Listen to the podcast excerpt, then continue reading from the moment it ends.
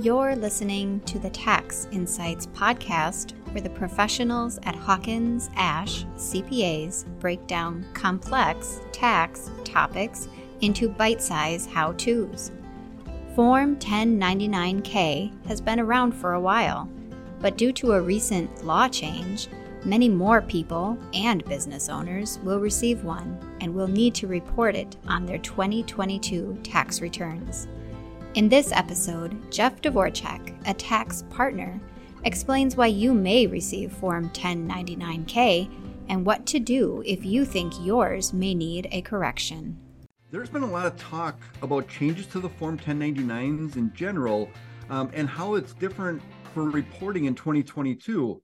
And as a result, you know, you might be getting a 1099K to report certain payments that you receive and this is really going to affect those um, in the you know gig economy. Yeah, we've talked about the gig economy before, but let's start off with what is Form 1099K.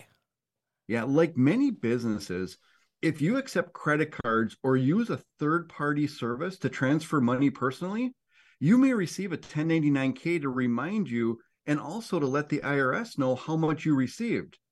This amount, in many cases, needs to be reported on your personal tax return. So, who sends out Form 1099K and how do they know that it needs to actually be sent?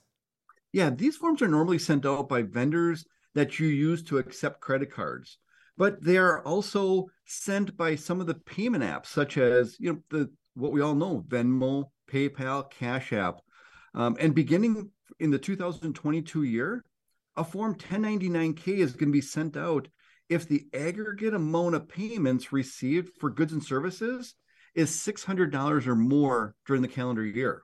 So, why has this not been a big deal in the past? Why now?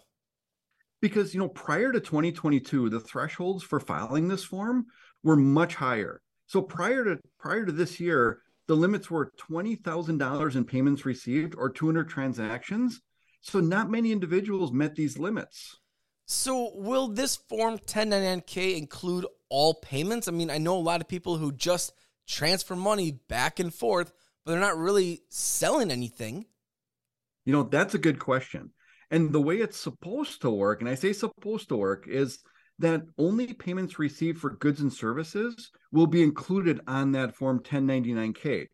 Any personal transfers of funds between people should not be included. Now, with this being the first year, I'm sure there's going to be some errors. Absolutely. So, like, okay, how is someone going to fix those errors? Well, that's the million dollar question. Because if you look at the IRS website, the IRS wants you to contact those third parties, you know, Venmo, PayPal, Cash App, and have them reissue the form to correct the error. But I can see these large third party services not doing it is it's going to be an administrative headache for them.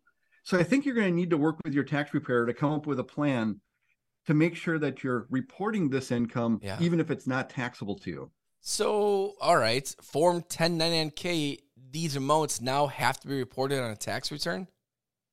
Yeah, that's right. So, you know, and it may not be easy in some cases because if you think of what that 1099K represents, it's for goods and services. So this income could show up on a number of different places on your return. You know, it could go on a Schedule C if you have business income. It could go on a rental schedule if a tenant paid you rent.